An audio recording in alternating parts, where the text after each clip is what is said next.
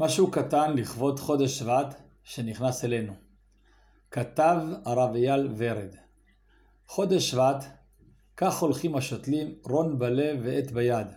היינו שרים כשהיינו בגן או בבית הספר. אני רוצה לספר לכם על שתיל אחד שלא נשתל, אלא דווקא נזרק, אלא שבמקומו נשתלו שתילים רבים אחרים. זה סיפור שאבא שלי סיפר לי. אבא שלי נולד במרוקו, בעיר מקנס. כמו כל הילדים שם, הילד הלך לתלמוד תורה. מרוקו היא ארץ רחבת ידיים, יש בה אזורים שונים. חלק מן האזורים בה דומים באופיים לארץ ישראל, מבחינת מזג אוויר ועוד, ומקנס נמצא בסוג אזור כזה. כל מקום, מספר לי אבא, באחת הפעמים שהלך לתלמוד תורה, סביב ט"ו בשבט, חילק להם המלמד שתיל של צמח כלשהו, ואמר להם שישתלו אותו בבית, בגינה, כי כעת ט"ו בשבט, והוא ראש השנה לאילנות. כשאבא שלי חזר הביתה, היה שם הסבא שלו, סבא שלמה. הוא ראה אותו מחזיק שתיל ביד. שאל אותו, מה זה? הסביר לו הילד, זה קיבלנו בתלמוד תורה, לשתול בגינה. אמר לו הסבא הגדול, סבא שלמה, אפשר רגע את העציץ הזה? אבא שלי מסר לסבא את העציץ, ואז הסבא לקח את העציץ וזרק אותו מבעד לחלון, אל מול עיניו הנדהמות של נכדו. אמר לו סבא שלמה, יא אבני, אנחנו כאן בחוץ לארץ, רק סוחרים, לא חקלאים. אם נהיה חקלאים ונשתול באדמה, כשיבוא הזמן לעלות לארץ ישראל, יהיה לנו קשה להתנתק מכאן. כאן אנחנו לא שותלים כלום באדמה, רק סוחרים. אתה בעזרת השם תעלה לארץ ישראל, ושם תשתול. ניבא הסבא ולא ידע מה ניבא. אבא שלי אכן עלה לארץ, וכל חייו עסק ועוסק בגינון וצמחים. אני לא יודע אם יש מספר לכמות השתילים ששתל כאן לאורך השנים, אך מדובר בעשרות אלפים. מכאן גם שם המשפחה ורד. חודש שבט הוא החודש בו אנחנו שותלים, ממלאים את הארץ שתילים ועצים, מרגישים צורך להשלים את החסר, את האלפיים שנים בהם לא היינו כאן. בהם הארץ הייתה שוממה ועזובה. השיא אגב היה במלחמת העולם הראשונה, בה הטורקים כדי לבנות מסילות רכבת לכוחותיהם הנסוגים, כרתו יערות שלמים בארץ, והפכו אותה לערומה ושוממה. לא עוד, מאז ייסודה של הקרן הקיימת לישראל, ניטעו בארץ 245 מיליון עצים. קראתם נכון. למעשה, ישראל היא המדינה היחידה בעולם שיש בה היום יותר עצים משהיו בה בתחילת המאה ה-20. ישראל היא גם בין המדינות הראשונות בעולם ביחס עץ אדם. לכל 20 אנשים יש כאן עץ. היער הגדול במדינה נמצא דווקא על ספר המדבר. זהו יער יתיר סמוך לערד. כל המספרים האלו מספרים סיפור. התגעגענו, וככה נראה מי שהתגעגע, מייפה ונוטע ושותל. כי יש לנו כל כך הרבה להשלים. כל כך הרבה שנים שהארץ המתינה לנו, שנשוב אליה וניטע אותה. אנחנו קצת ממהרים בעניין הזה, ובצדק. ואולי בגלל זה הסמל שלנו בחודש שבט היא השקדיה, הממהרת לפרוח בפריחה לבנה או ורודה, ועם ריח עדין של גן עדן. כמו אומרת לנו תודה על השקידה שלנו בנטיית הארץ ובניינה. הקדוש ברוך הוא לא להתעסק אלא בנטיעה תחילה.